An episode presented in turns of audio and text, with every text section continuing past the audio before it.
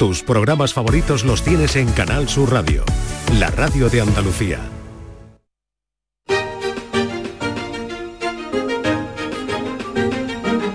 En Canal Sur Radio, Días de Andalucía, con Carmen Rodríguez Garzón.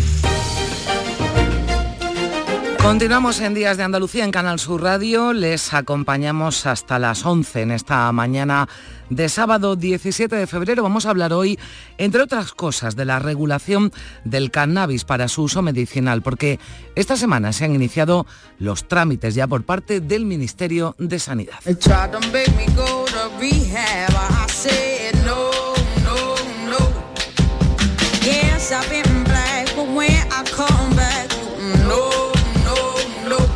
Enseguida abordaremos este asunto con un representante del Observatorio Español del Cannabis Medicinal. Llevan ya años reclamando una regulación para poder atender a pacientes con dolor crónico, y es que hay evidencias científicas, también experiencias en otros países que han venido a demostrar que cierto tipo de enfermos con dolor crónico, esclerosis múltiples o que están en cuidados paliativos, para ellos el cannabis es eficaz para combatir ese dolor, y por ello también hablaremos, hemos quedado con el vicepresidente de la Sociedad Española del Dolor.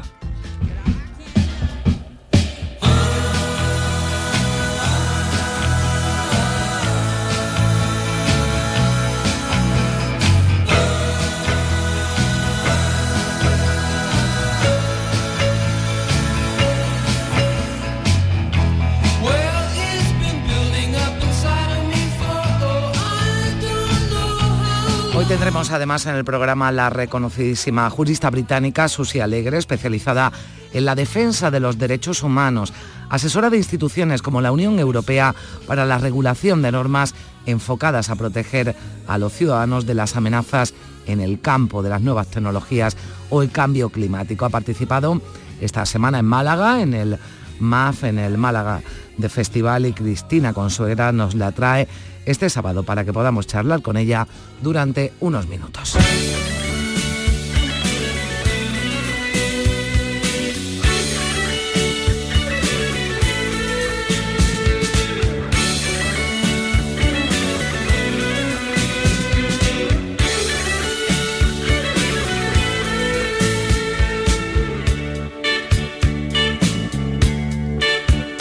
Rezaré ante ti,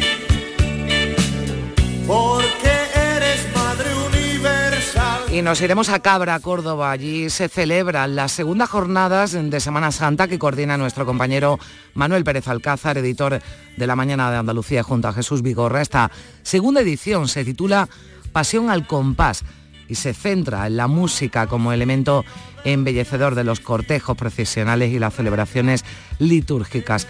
Incluso, y por eso está sonando, con interpretaciones de algunas de las canciones que dedicó a la Semana Santa Silvio Fernández Melgarejo, como este Rezaré.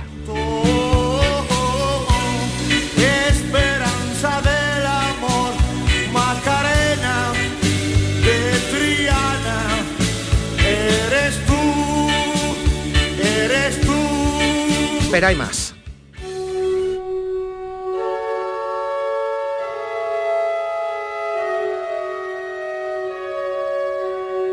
Porque ya saben que los sábados vienen cargados de buena música, y lo mejor es que no solo las disfrutamos, sino que aprendemos y conocemos a nuestros compositores con Gil de Galvez, que hoy nos acercará a la obra y a la vida de Gonzalo de Baena.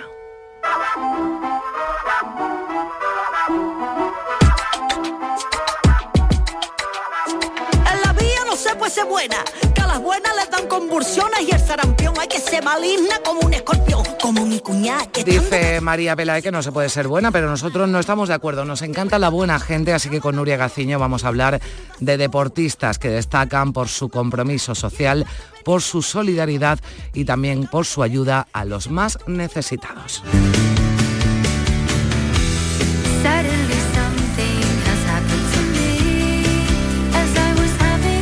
Y también hemos quedado con el biólogo y divulgador científico David Sánchez. Es el autor de Animales en Combate, un libro que nos ofrece un recorrido por las distintas formas en las que los animales han intervenido en batallas, en guerras, desde la antigüedad y hasta ahora. Hay elefantes, perros, palomas, gatos, ratas, burros o serpientes. Se han usado como armas para combatir al enemigo. En Días de Andalucía, afortunadamente reina la paz gracias al gran equipo que forma parte de este programa, con María Chamorro y Primisanz en la producción, con Manuel Fernández y con José Manuel Zapico a los mandos técnicos. 9 de la mañana y 5 minutos.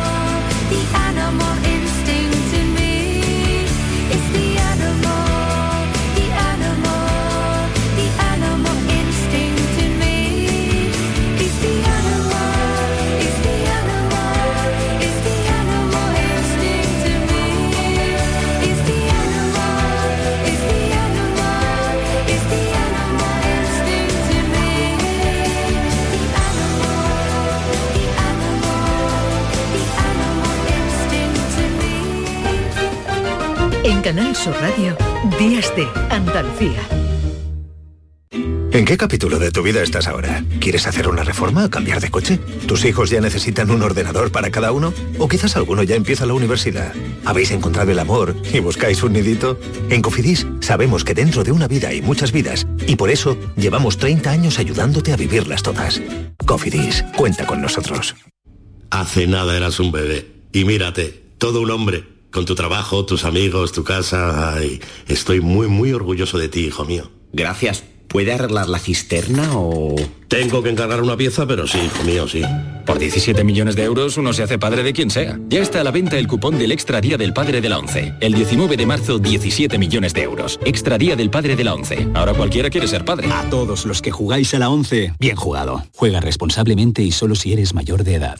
En cofidis.es puedes solicitar financiación 100% online y sin cambiar de banco. O llámanos al 900 84 12 15. Cofidis, cuenta con nosotros. En Canal Sur Radio, Días de Andalucía, con Carmen Rodríguez Garzón.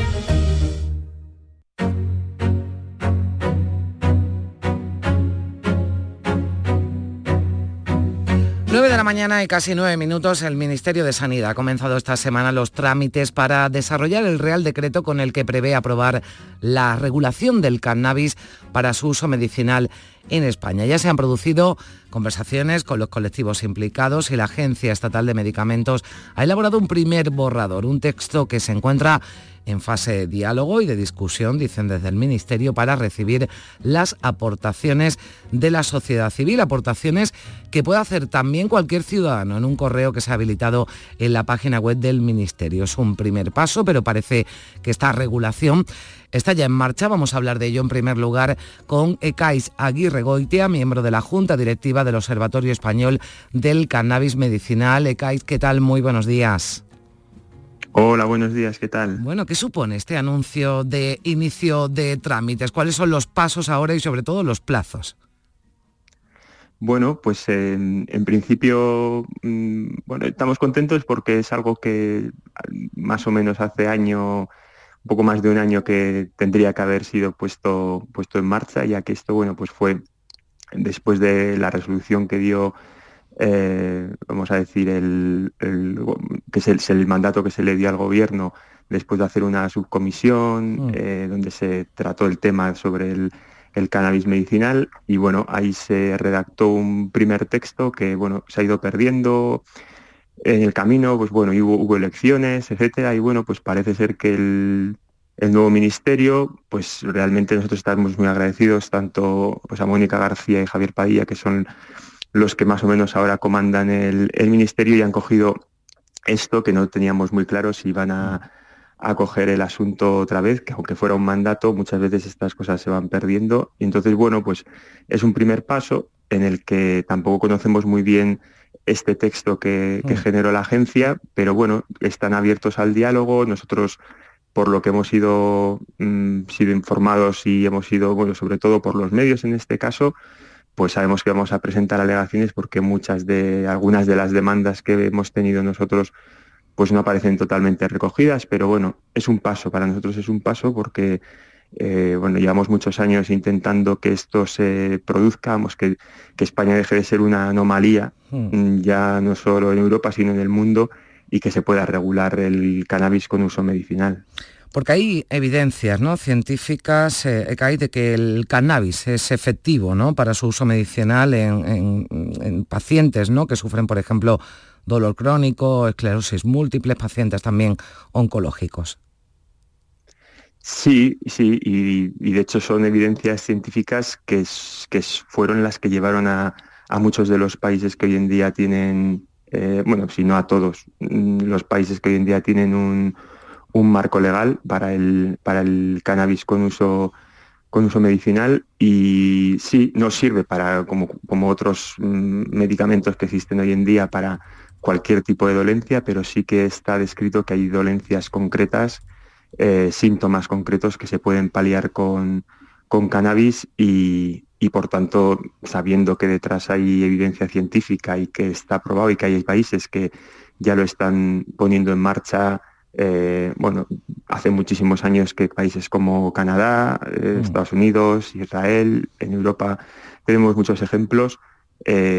Pues lo que te comentaba antes, que es un poco anómalo que un país como España, que es un país muy avanzado, pues ocurra esta anomalía. Claro, esto no, bueno, nos contabas antes que es verdad que se iniciaron los trámites, o hubo un primer intento, ¿no?, digamos, hace unos meses o el año pasado, pero se celebraron elecciones en julio, esto quedó parado, pero es verdad que ahora el Ministerio inicia esos trámites. Cuando se ha debatido, cuando se ha llevado a comisión, bueno, pues hay grupos políticos, también una parte de la sociedad, lógicamente, que tiene reticencias. ¿Entendéis esas reticencias para que no se apruebe, para que no se regule ese uso medicinal del cannabis? Sí, bueno, a ver, vivimos en sociedad y lo entendemos perfectamente. Primero, porque puede ser algo nuevo y eso siempre va a generar, bueno, pues debate. Pero por otra parte, lo que sí sabemos es que siempre se maneja ese dato, que en el último barómetro que se hizo, el último CIS que preguntó sobre el cannabis medicinal, pues contundentemente un 90% de la población española estaba a favor de que se regulara, porque entendían efectivamente que para un uso medicinal pues podría ser beneficioso. Yo sí que creo que el cannabis, tampoco podemos ser cautos, pero y pensar que el cannabis es inocuo, y lo conocemos, que el cannabis tiene ciertos efectos que pueden ser, pues bueno, nocivos para la persona según cómo se utilicen, y igual lo estamos bueno, pues valorando desde el punto de vista de un uso recreativo, que podría tener otro debate, pero a nivel medicinal tiene muchísima seguridad. Como antes te comentaba, se lleva mucho, o sea, España va a ser de los últimos países en entrar en un modelo para usar el cannabis con fines medicinales. Entonces entendemos las reticencias que pueda haber. Sí creemos que sociológicamente está bastante aceptado y que cuando esto se ponga en marcha va a ser algo que a la gente, por suerte, lo va a poder utilizar. No vamos a tener que acudir al mercado negro para comprar una sustancia que debería estar, que de hecho está fiscalizada, pero que debería estar fiscalizada para un uso médico, como lo están los opiáceos, por ejemplo, que nadie piensa que por tomar un opiáceo lo vamos a comparar con alguien que puede estar inyectándose heroína. Pues esto es un poco sería lo mismo. Y poco a poco la gente lo va a ver como una cosa normal, sobre todo cuando empiece la gente a utilizarlo, que por suerte, pues bueno, siempre que tengamos una solución más para momentos que tengamos dolor o alguna dolencia, pues siempre va a ser positivo. ¿Cómo se obtendría, no? Atendiendo también a lo que se hace en otros países, Ekaitz, ¿cómo se obtendría ese cannabis para uso medicinal? ¿Habría que acudir a la farmacia, los hospitales? Esto parece que también, evidentemente, se va a negociar, se va a desarrollar, ¿no?, en ese trámite ya que se ha iniciado. Hablamos de plantaciones controladas, laboratorios. ¿Esto cómo funciona?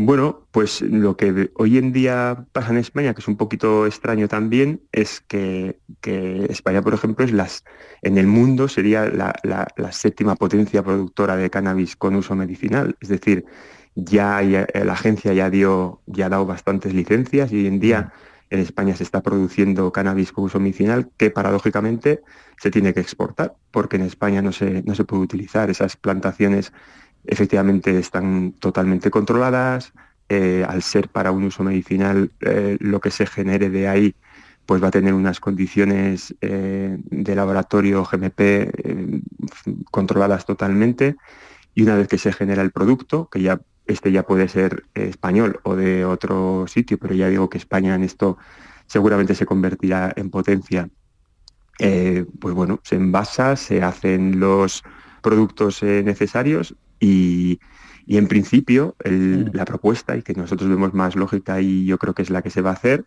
efectivamente va a ser, pues el médico te va a prescribir el cannabis, y tendrás que ir a una farmacia como hasta ahora a por él.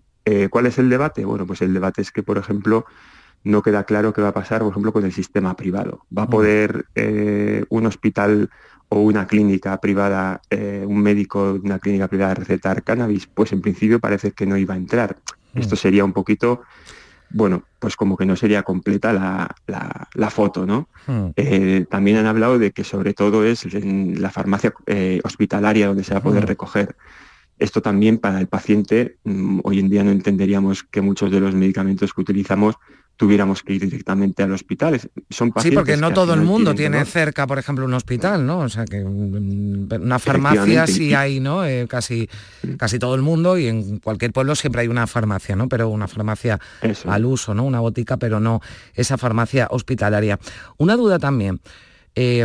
Claro, el cannabis, me hablas de plantaciones que ya hay en España, pero que exportan ese cannabis medicinal.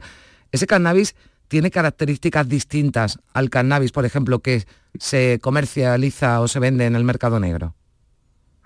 Hombre, la planta es la misma. Es decir, hablamos de una planta, la cannabis sativa, que es igual, ya la utilices para un fin o para otro. Eso es así. ¿Qué pasa? Que en estas plantaciones, pues estas plantas, por una parte, van a tener muchísimo más control, pues imagínate, de condiciones de metales pesados, de plagas que puedan tener, hongos, etcétera. Claro, es algo que se va a utilizar con un fin médico, por tanto tienen que estar muy controladas y eso es muy beneficioso. Pero lo que es la planta en sí, en principio es igual. También es verdad que esto ha evolucionado mucho y hoy en día una planta, los efectos lo genera la planta porque tiene ciertas moléculas que son capaces de generar, pues bueno, alivios de síntomas, etcétera. Esas moléculas en la propia planta pueden estar en mayor cantidad o en menor.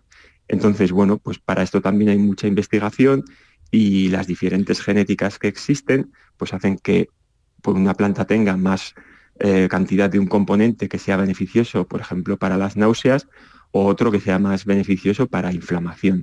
Entonces, esto se sabe ya desde hace mucho tiempo y entonces los laboratorios generan a partir de ahí pues diferentes productos en base a las moléculas que queramos tener. Por tanto, va a ser siempre mucho mejor, bueno, no solo mucho mejor, sino que es lo que se le exige a un Estado en un momento dado, un ministerio o un país, que lo que se genere para un uso medicinal realmente tenga el estándar de uso medicinal. Claro, que cumpla, ¿no?, con las exigencias también de la Agencia de Medicamentos. Bueno, pues está en trámite esa regulación que sin duda será garantista, que reunirá todas las condiciones de seguridad y que ahora pues se está debatiendo. Seguiremos pendientes de este asunto, pero te agradezco mucho, Ekaitz Agirregoitia, miembro de la Junta Directiva del Observatorio Español de Cannabis Medicinal, que nos hayas atendido aquí en Días de Andalucía en Canal Sur Radio. Muchísimas gracias.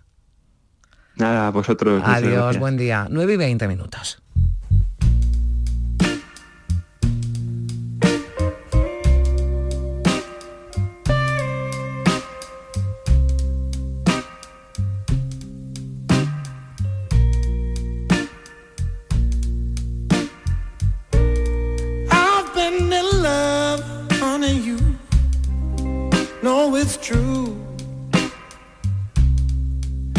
Since that day I first laid my eyes on you,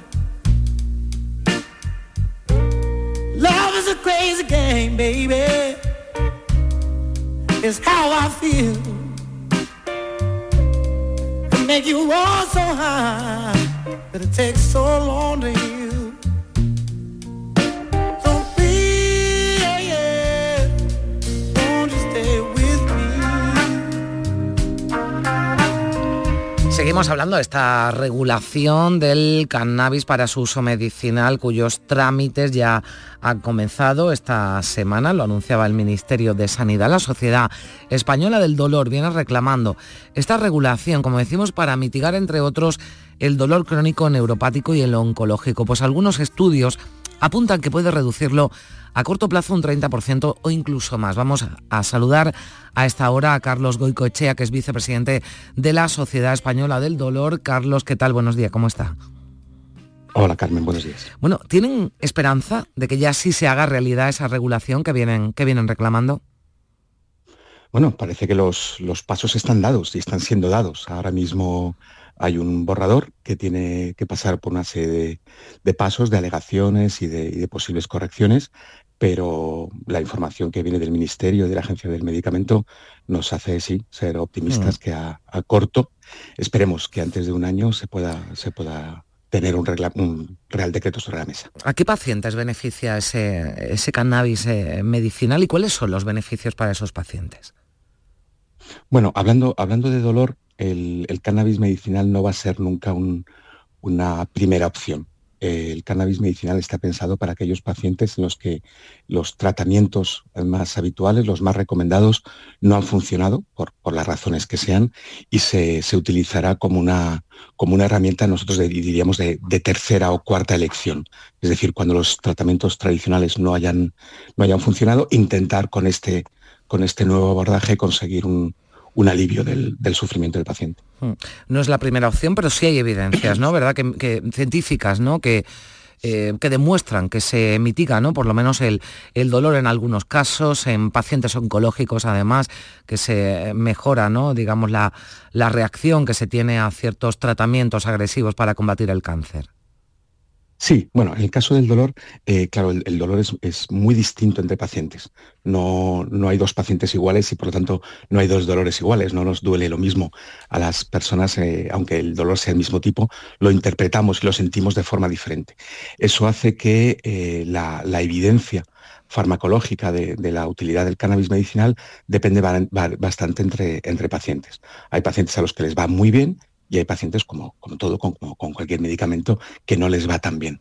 Lo que sí sabemos es que en los que va bien, va bastante bien y, sobre todo, permite reducir el uso de otros tratamientos que pueden tener efectos secundarios, como los opioides.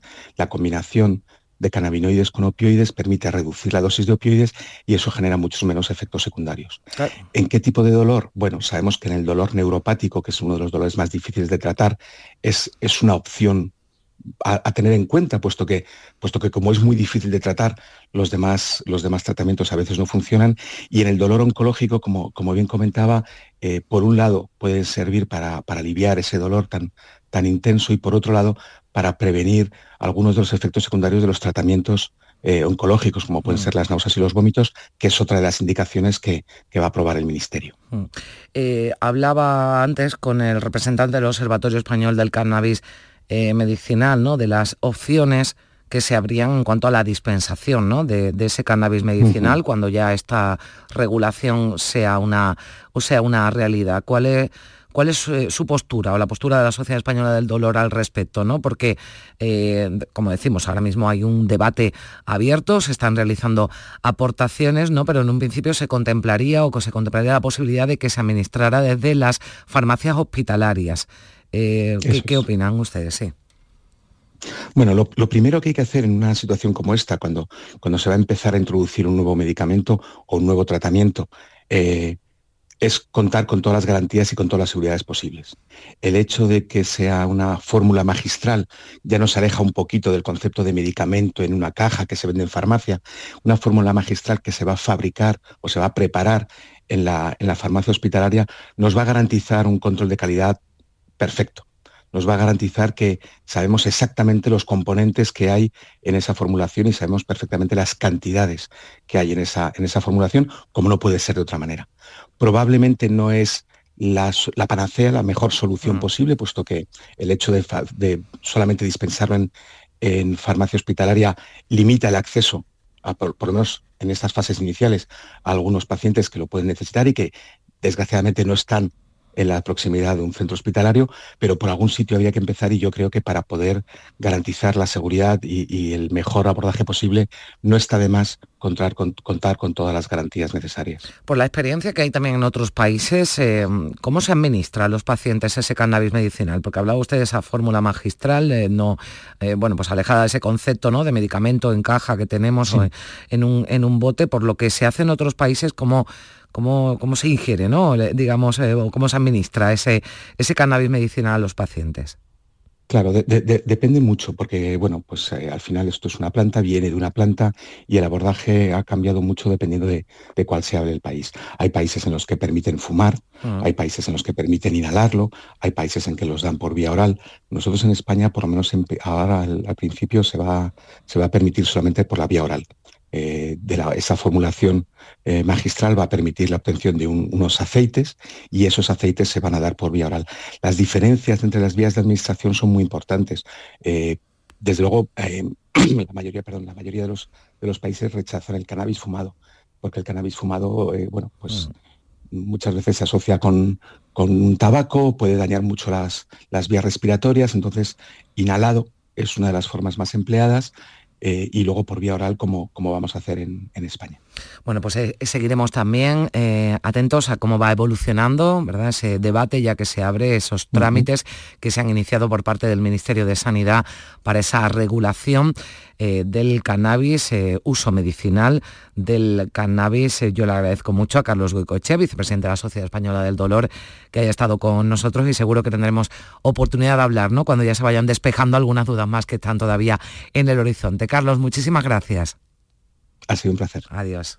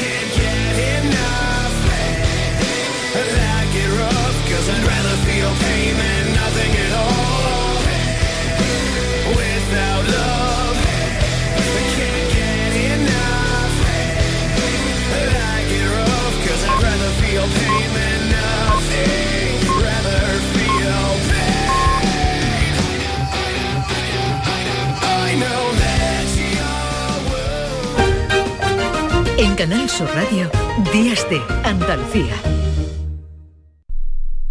Canal Sur Radio. Son buenos momentos, son risas, es gastronomía. Es un lugar donde disfrutar en pareja, en familia o con amigos. Es coctelería, es decoración. Burro Canaglia Bar and Resto. Son tantas cosas que es imposible contártelas en un solo día. Vuelve a Tomares España a debate con los más interesantes análisis de la actualidad. El jueves 22 de febrero, Miguel Ángel Revilla examinará la actualidad española con las preguntas de Jesús Vigorra, presentador de La Mañana de Andalucía de Canal Sur.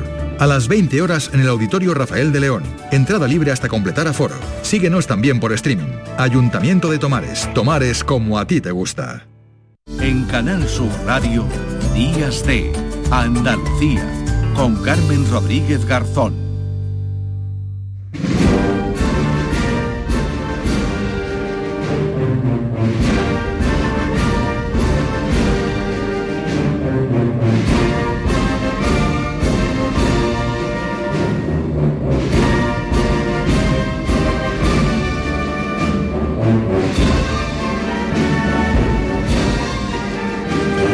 Y 31 minutos de la mañana, estamos ya en Cuaresma. Si sonaba la pasada tarde Macarena en el Teatro El Jardinito de Cabra. Estuvimos el pasado año en la primera edición y queremos también acercarnos este sábado a la localidad cordobesa que acoge Pasión al Compás, que es el nombre de estas segundas jornadas de Semana Santa, cuyo director es nuestro compañero, editor de La Mañana de Andalucía, Manuel Pérez Alcázar. Hola Manolo, ¿qué tal? Buenos días. Buenos días, Carmen. Tenemos aquí, estáis? Nada, la música, ¿verdad?, que me mandaste además anoche y ya, bueno, sí. Pues esta mañana la hemos sacado para darte paso. Esto es lo que sonaba, ¿verdad?, así de bien, esta marcha Macarena que tocaba, que interpretaba la banda sinfónica de Cabra, pero que su maestro de orquesta no era cualquiera, ¿verdad? Sí, porque hoy vamos a tener en la segunda sesión de esta jornada, vamos a tener a grandes compositores, algunos históricos, como es el creador de esta marcha, Abel Moreno, y ayer pues la banda de música de Cabra quiso cederle la batuta y la dirigió magistralmente. En el vídeo habrás visto que yo creo que casi baila Abel Moreno, sí. Porque es un personaje sin duda alguna y se entregó y la banda lo vivió como una jornada histórica. Para muchos de ellos, que son músicos muy jóvenes, fue una ocasión histórica. Se hicieron fotos con él, pudieron hablar con él, el público por supuesto pudo hablar con todos ellos, que es de lo que se trata, porque son una jornada de debate. Bueno, y cerraron con esa marcha, que por cierto es la marcha que ha elegido el pregonero de la Semana Santa de Sevilla de este año para que suene en su pregón, el pregonero que es nuestro jefe. Nuestro jefe, nuestro director de Canal Sur Radio, Juan Miguel Vega. Esta marcha también con la que nos suena, ¿verdad?, al llamador de Sevilla, ¿no?, para los oyentes así de Sevilla. Así que es una marcha que va a ser protagonista sin duda de la Cuaresma. En este primer fin de semana de Cuaresma se celebran esta jornada de Semana Santa, segunda edición, Manolo, dedicadas, y por eso estamos hablando, a la música, ¿verdad? Pasión al compás, la música como protagonista, como acompañante de todas esas celebraciones, pero también por la inspiración, ¿no?, que supone la Semana Santa para composiciones que no tienen por qué ser, ¿no?, exclusivamente de Semana Santa. También han inspirado, ¿verdad?, otros artistas.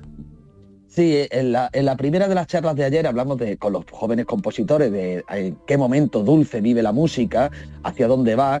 Y en la segunda, pues nuestro compañero Manolo Bellido, que dirige el programa en Canal Sur Televisión, Una de Cine, un experto en música y en cine, nos estuvo contando los muchos aspectos en los que la música de Semana Santa hoy en día tiene presencia. Bueno, no te voy a contar el Andalusian Crash, ¿no?, el anuncio, el spot publicitario de turismo de la Junta de Andalucía, por ejemplo. Pero es que Juana Martín pasó este año la pasarela de París, ha sido la única española que ha pasado, la cordobesa, y lo hizo a sones de Semana Santa. Y Manolo nos recordó desde Jesucristo Superstar, los grandes musicales, a Lagartija Nick, o más reciente, el Califato 3x4, la música del rock andaluz de Triana, y acabamos, como no podía ser de otra manera, una banda de tributo conjunto de rock, Los Estéreos, que cantaron los temas de Silvio y Sacramento, el Recharé, aquel que fue legendario, ¿no? O el que le dedicó a las Vírgenes de Sevilla. Fue una tarde muy completa y muy interesante. Y hoy tenemos más, claro. Eso te iba a decir, claro, porque esto fue lo que ocurría ayer, pero este sábado ya segunda jornada, que por ahí también pasan algunos compañeros de Canal Sur Radio, colaboradores también de esta casa, porque como tú decías bien, Manolo, es una jornada de debate, ¿no?, en la que, bueno, pues se escuchan, ¿no?, cosas muy interesantes, experiencias y también el propio público, ¿no?, que puede participar. Claro, de eso se trata, de crear un punto de encuentro, de reflexión.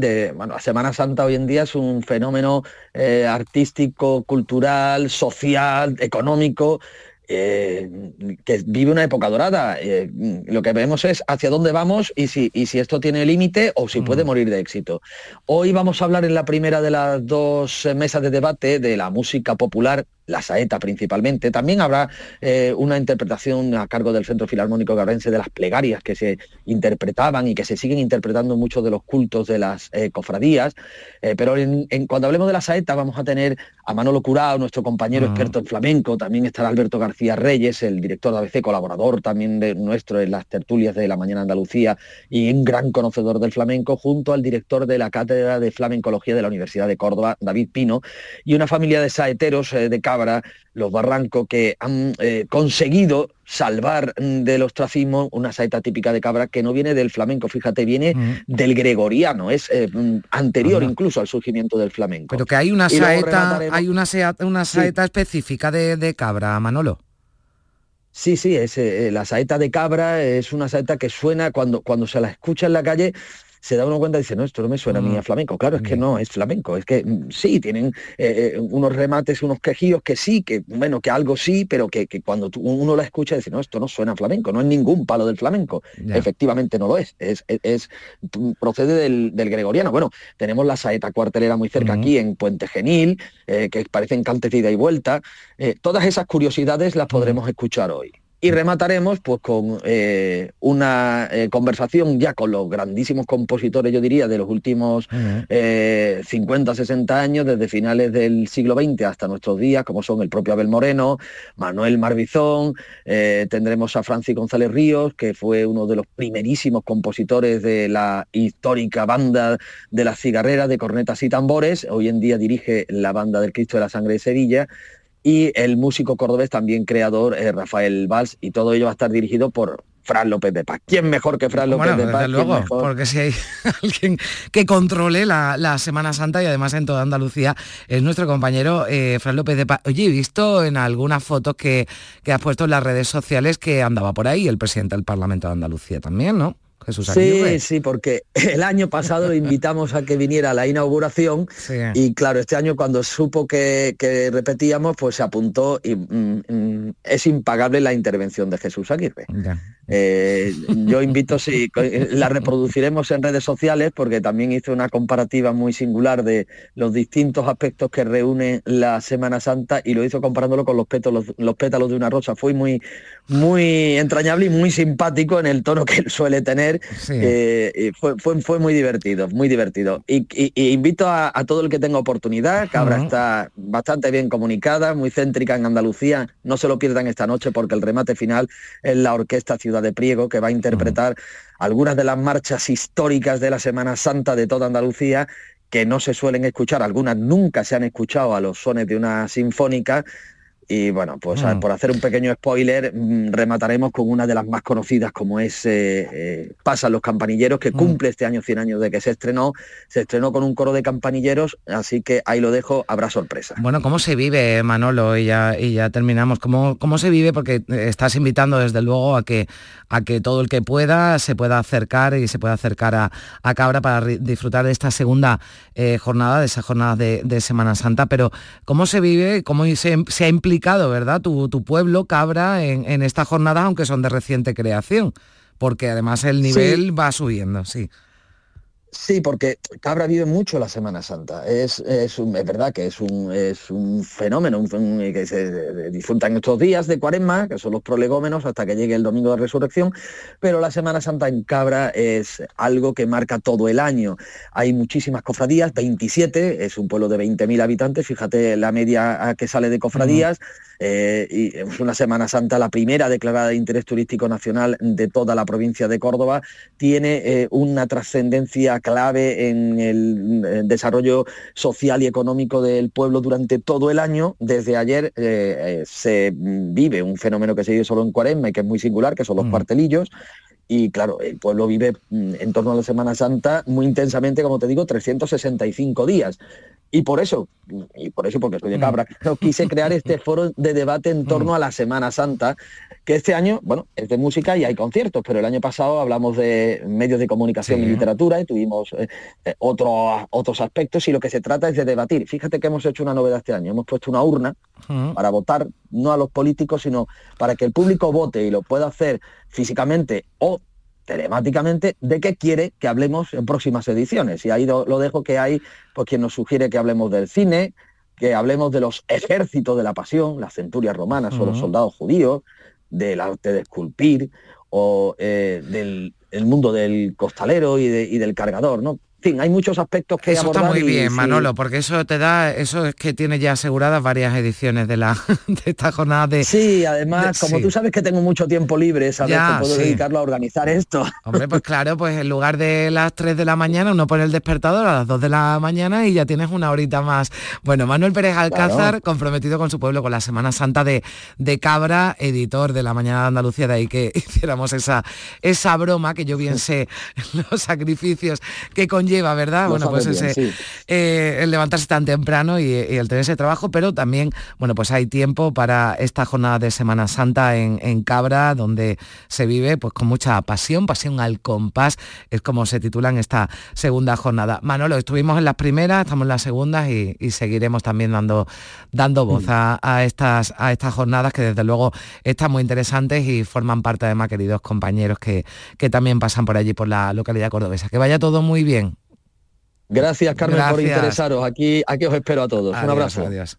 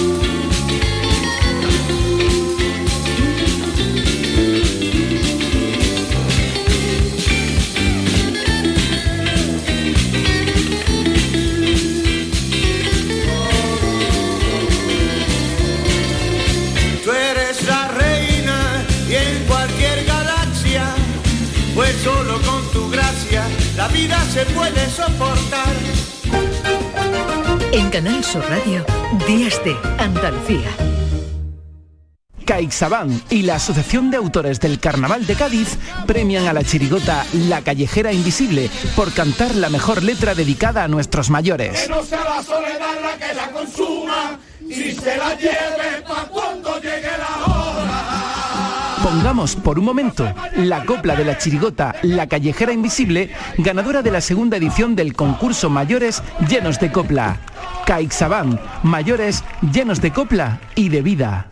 Si mezclas Andalucía, el fin de semana y la radio, sale Gente de Andalucía. Disfruta de un programa en el que sentimos Andalucía a través de su gente, en el que nos dejamos seducir y nos enamoramos de una tierra repleta de tradiciones, de una gastronomía de bandera y de un patrimonio fascinante. Y todo a través de su gente. Gente de Andalucía, los sábados y domingos desde las 11 de la mañana, con Pepe da Rosa. Contigo somos más Canal Sur Radio. Contigo somos más Andalucía. El Sevilla lleva 2 victorias consecutivas y parece revivido. Y ahora le toca asaltar Mestalla. Este sábado, Valencia-Sevilla. Y además en juego también Osasuna-Cádiz. Duelos decisivos para que los andaluces eviten los puestos de descenso. Y seguimos con las semifinales de la Copa del Rey de Baloncesto de Málaga. Todo en la gran jugada de Canal Sur Radio. Desde las 3 de la tarde con Jesús Márquez. Contigo somos más Canal Sur Radio. Contigo somos más Andalucía.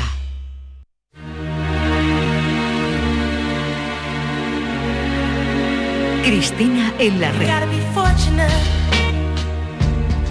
Pues como siempre, a esta hora, los sábados, recibimos a Cristina Consuegra.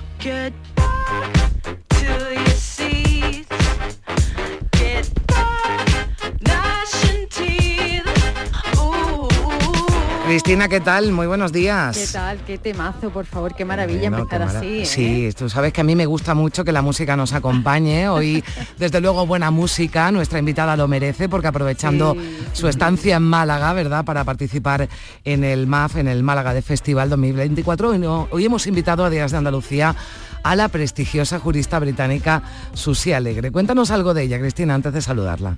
Bueno, ya decir, Susie Alegre es una entidad en materia de derechos humanos. Ella es una jurista que lleva muchísimo tiempo implicada en conflictos internacionales, en la resolución de estos conflictos, poniendo en el centro el valor de los derechos humanos.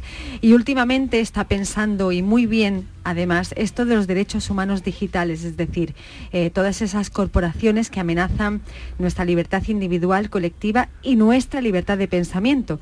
Y por eso mismo la tenemos aquí con nosotros en el programa. ¿Qué tal, Susi? Buenos días. Buenos días, encantado de estar aquí. Muchísimas gracias por acompañarnos. Podemos pensar, ¿verdad, Susi? No nos equivocamos, que la vulneración de los derechos humanos es algo común, ¿no?, en países que están alejados de nuestro entorno, con niveles de desarrollo menor, con democracias menos asentadas o incluso con regímenes autoritarios. Pero vienes advirtiendo de que hay un retroceso general en países donde, en teoría, ¿no?, como el nuestro, pues se cumplen todos esos derechos. Sí, justamente solemos pensar en los derechos humanos como un tema al extranjero, o sea, lejano de nosotros. Pero sobre todo cuando empezamos a pensar en los derechos humanos y la forma de pasar nuestros días en el mundo digital, se puede ver que hay vulneración de nuestros derechos humanos, o sea, de todo el mundo. Y que son cosas que pasan, o sea, realmente en nuestras casas, en nuestros bolsillos, en nuestras vidas.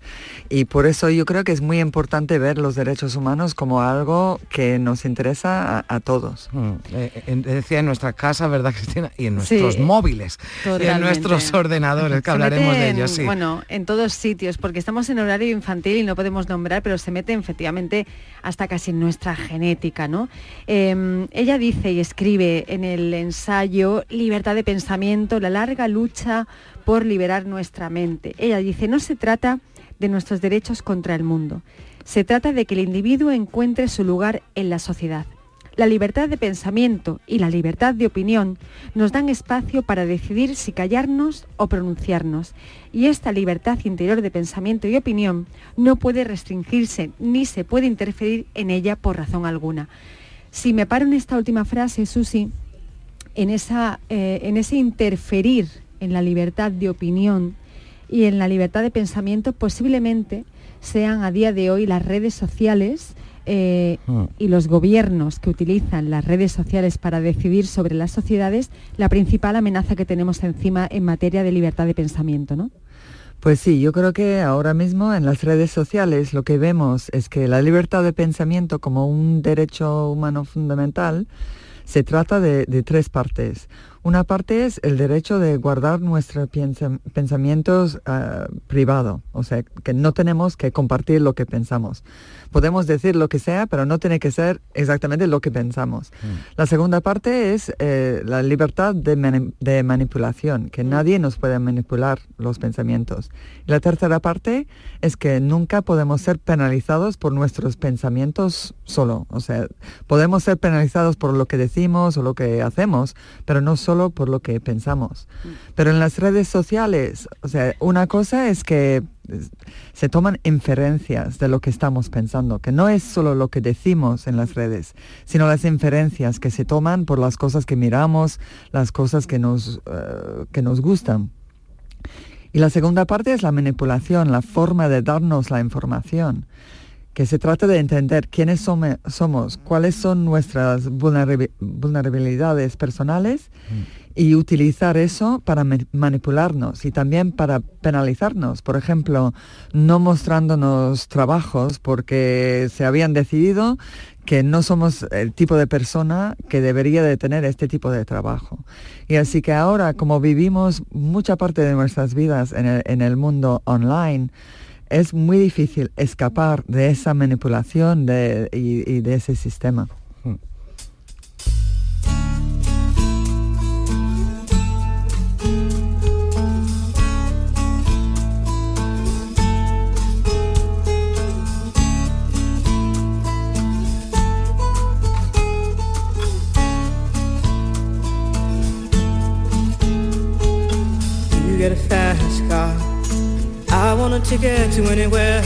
Bueno, buena música para acompañarnos en esta conversación tan interesante que estamos teniendo con Susie Alegre. Claro, hablabas de todas esas amenazas, Susie. ¿Cómo podemos protegernos o deben protegernos de ellas? Porque ya van implícitas, ¿no?, en el mundo digital, todas esas amenazas como apuntabas. Mira, yo traigo una reflexión que hicieron en un congreso de Abogacía Digital hace un mes en Madrid. La vicepresidenta de NATIC, de la Asociación de la Abogacía Digital, Belén Arribas, decía: no se trata de poner puertas al campo, sino raíles, porque si no esto es un tren desbocado que se va por todos lados. Sí, justamente yo creo que es muy difícil como individuos. O sea, podemos hacer cosas como quitar el teléfono, ponerlo en otro cuarto. O sea, yo lo hago a las 6 de la tarde, 7 de la tarde. No tengo el móvil al lado, porque si no estamos 24 horas sobre 24 horas enganchados. Así que cosas individuales podemos hacer, pero la verdad es que el nivel de interferencia es algo que necesita regulación, que necesita que el gobierno tome parte y dice que eso no vale. O sea, el riesgo viene de compañías privadas y tradicionalmente los derechos humanos ha sido una cosa de gobiernos, ¿no? Sí. Que tenemos miedo de gobiernos que van a vulnerar nuestros derechos. Ahora son compañías, pero los gobiernos, o sea, tienen el deber de protegernos de las compañías por leyes que son efectivas. Antes mencionaba, Susie, el tema de la vulnerabilidad personal, ¿no? Como algunas corporaciones, es decir, o dicho de una manera, como esa economía de datos decidía sobre la vida de las personas. Quiénes pueden acceder a un puesto de trabajo, quiénes no pueden acceder a un puesto de trabajo. Incluso cómo algunas corporaciones se aseguran de mantener bolsas de pobreza y, por ejemplo, en el caso de las mujeres, cuando arrojamos una mirada de género sobre las corporaciones y esta transformación digital, cómo perpetúan también roles, estereotipos y también puestos de trabajo a los que una mujer puede o no puede acceder. Todo esto tiene que ver, y mucho, con la vulnerabilidad, pero también con la intimidad de las personas, que yo creo que este tiempo, esta transformación digital tiene como novedad o como asunto inédito o inaudito el control de lo íntimo y de la intimidad de las personas. Y yo creo que este es el gran reto posiblemente ya no solamente de los gobiernos, sino también de la sociedad. Sí, creo que tienes toda la razón. Una forma de control es quitarnos nuestra sociedad, nuestra comunidad, nuestras relaciones íntimas. Y eso se ve cada vez más, que nuestra información, pero también nuestras vidas emocionales se viven en una zona controlada por corporaciones o por gobiernos, puede ser en algún país. Y creo que sí, que es mucho más fácil controlar el ser humano si no tenemos relaciones y vínculos íntimos. Así que sí, que va en esa dirección, creo. Ahora da la sensación que todo está en mis venas.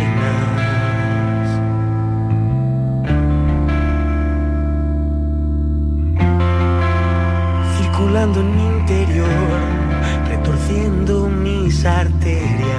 Bueno, ya para ir terminando, Susi, a mí me gustaría preguntarte también por la inteligencia artificial, ¿no? Que ahora ya casi que forma parte de nuestra vida, pero que lo hemos visto, lamentablemente tiene usos muy peligrosos. Hay una falta de regulación, ¿no? Aunque ya, por ejemplo, en la Unión Europea se están dando pasos.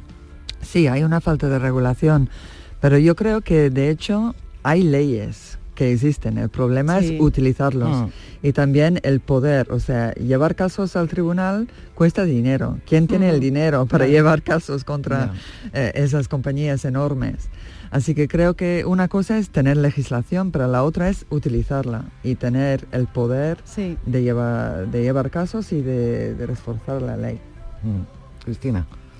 Bueno, pues esta semana atrás hablamos con ella sobre algo muy interesante, que esto, ahora que has mencionado el tema del poder, ¿no? El poder en el caso de la irrupción de estas corporaciones que están obviamente quedándose con el orden del mundo, ¿no? Por encima incluso de los gobiernos. Y este poder lo están ejecutando sobre nosotros a través de dos cuestiones muy graves, que es la manipulación, como mencionabas al principio en la conversación con Carmen, y el control de la vida de las personas, ¿no? Está esta doble vertiente tan peligrosa y tan aterradora. Sí, y lo que vemos es, o sea, en nuestra sociedad, bueno, aquí yo vi que tenía que pagar en especies, ¿no? en el Museo de Málaga. En Londres es casi imposible. Cuando entras en una tienda muchas veces tienes que pagar por tarjeta o por digital. Y con eso se ve que cada vez más nuestras vidas están controladas por corporaciones, que es más difícil evitar de que todo el mundo sepa lo que estás haciendo y acceder a servicios básicos. Así que sí, lo que estamos viendo es un sistema de control que es muy difícil separarse de nuestros aparatos digitales. Bueno, por eso recomiendas, ¿verdad? Y lo decías antes, unas horas ese modo monje, ¿no? Que ahora se está poniendo de moda, pero por unas horas está bien desconectar, desde luego, para llegar también a reflexiones tan interesantes como las que ha compartido Susi Alegre aquí con nosotros en Días de Andalucía. Ha sido un placer, de verdad, Susi, muchísimas gracias por habernos acompañado. Igualmente, gracias. Gracias, Cristina, hasta la próxima semana. Adiós. Feliz fin de... Chao, chao.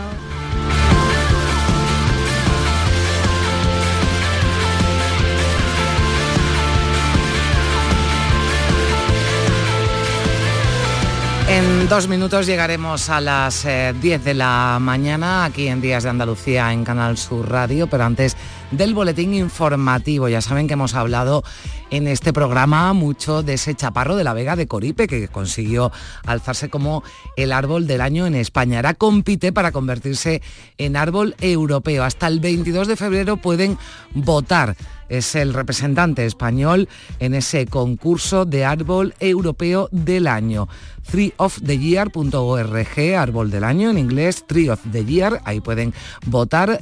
Ahora mismo va el número 11, así que hay que animarse y votar a ese chaparro de la Vega de Coripe en Sevilla, que opta a ser el mejor árbol europeo del año. Llegamos, como decimos, a las 10 de la mañana, boletín de noticias, y seguimos aquí en Días de Andalucía, en Canal Sur Radio.